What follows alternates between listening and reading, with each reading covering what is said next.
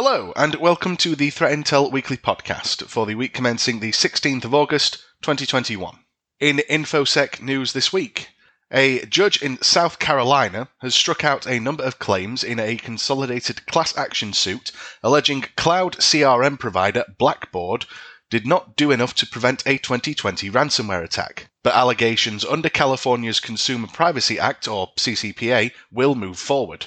Blackbaud, a cloud software provider which sells CRM systems for fundraising and communications to charities and educational institutions, admitted last year that it had paid off a ransomware group which hit its servers with file encrypting software back in May. It said at the time the cybercriminal did not access credit card information, bank account information, or social security numbers. However, Based on information in a September 2020 US stock market 8K filing, Blackbaud said the ransomware infection had potentially resulted in miscreants making off with banking details. According to an order filed last week by the judge hearing the consolidated class action case in the District of Columbia, South Carolina, the complaints allege the CRM firm failed to comply with industry and regulatory standards by neglecting to implement security measures to mitigate the risk of unauthorized access, utilizing outdated servers, storing obsolete data, and maintaining unencrypted data fields. This case, which deals with a grand total of more than 15 lawsuits by 34 plaintiffs across 20 US states, was consolidated into a single complaint in April by the Judicial Panel on Multi District Litigation. The claim, if successful, could net statutory damages of up to $750 per violation, Another of the claims, filed under Florida's Deceptive and Unfair Trades Practices Act, was that Blackbaud engaged in a deceptive act or unfair practice by allegedly making misrepresentations and omissions about its security efforts and the scope of the ransomware attack. Blackbaud previously argued back in July this year that the plaintiffs did not show their alleged injuries were traceable to this initial data breach. Blackbaud has claimed that there is no evidence that the plaintiff's personal information was on the dark web or being marketed for sale, citing the Kroll summary, an investigation by an external cybersecurity firm into whether the named plaintiff's personal information was publicly exposed as a result of the ransomware attack. The plaintiffs, on the other hand, say that the miscreants can commit identity fraud without contact information or social security numbers by combining and cross referencing data stolen. The case continues.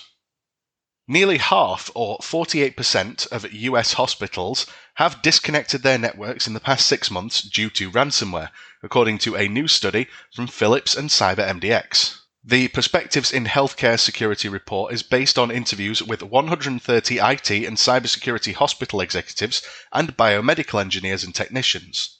These findings reveal the outsized impact ransomware continues to have on healthcare organizations after they battled a surge in attacks during the early months of the pandemic. Respondents who admitted to shutting down networks due to ransomware were a mix of those who did so proactively to avoid damaging breach and those forced to do so because of a severe malware infection. Medium sized hospitals appear to have suffered most from the impact of such attacks. Of respondents which experienced a shutdown due to external factors, large facilities suffered an average of 6.2 hours downtime at the cost of $21,500 per hour.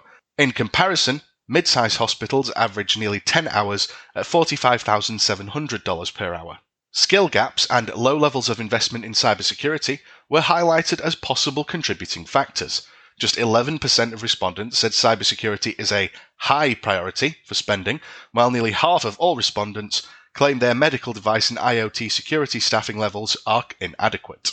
More concerning still is many hospitals still appear to be exposed to severe legacy vulnerabilities. 52% of respondents admitted they are not protected against the Bluekeep vulnerability, rising to 64% for WannaCry and 75% for NotPetya. The CEO of CyberMDX claimed the report would help raise awareness of critical cybersecurity deficiencies among many healthcare organizations. With new threat actors emerging every day, healthcare organizations are facing an unprecedented level of challenges to their security, according to his statement.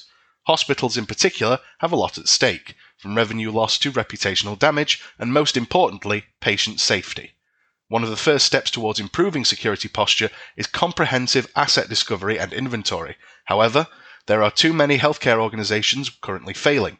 Nearly two thirds, or 65% of respondents, claim they rely on manual methods to calculate inventory with many of those from mid-size hospitals at 15% and large hospitals at 13% admitting they have no way to determine the number of active or inactive devices on their networks.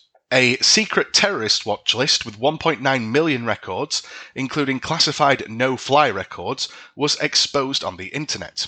This list was left accessible on an Elasticsearch cluster which had no password. In July earlier this year, security discovery researcher Bob Diachenko came across this plethora of JSON records in an exposed Elasticsearch cluster, which piqued his interest.